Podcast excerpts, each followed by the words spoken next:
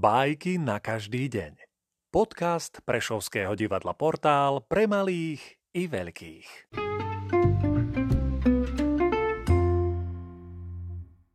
John Matthews a Caitlin Matthews Havran a rak Tento príbeh pochádza z krajiny rozľahlých severných riek Sibíry.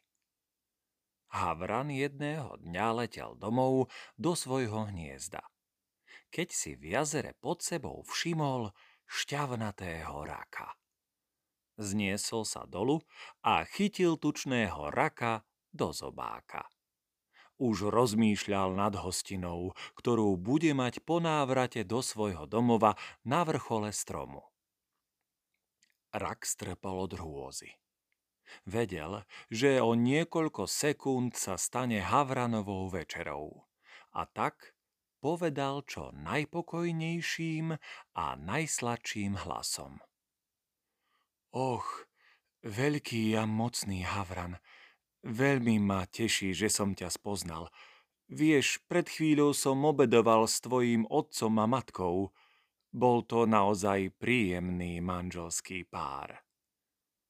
Oga, povedal Havran, pretože jeho zobák bol pevne zatvorený.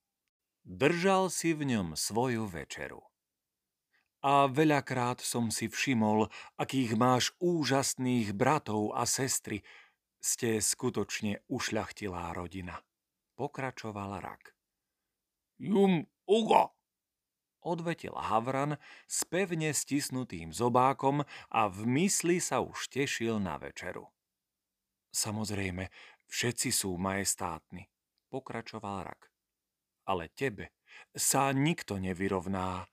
Si ten najmúdrejší Havran. Nie, to nie je všetko. Si najmúdrejšie zviera zo všetkých už od stvorenia sveta.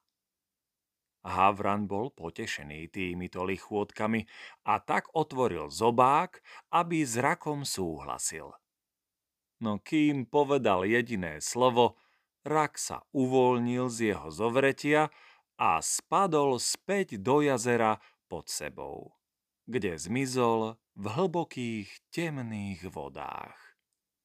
V ten večer sa najmúdrejšie zviera zo všetkých už od stvorenia sveta muselo zaobísť bez večere.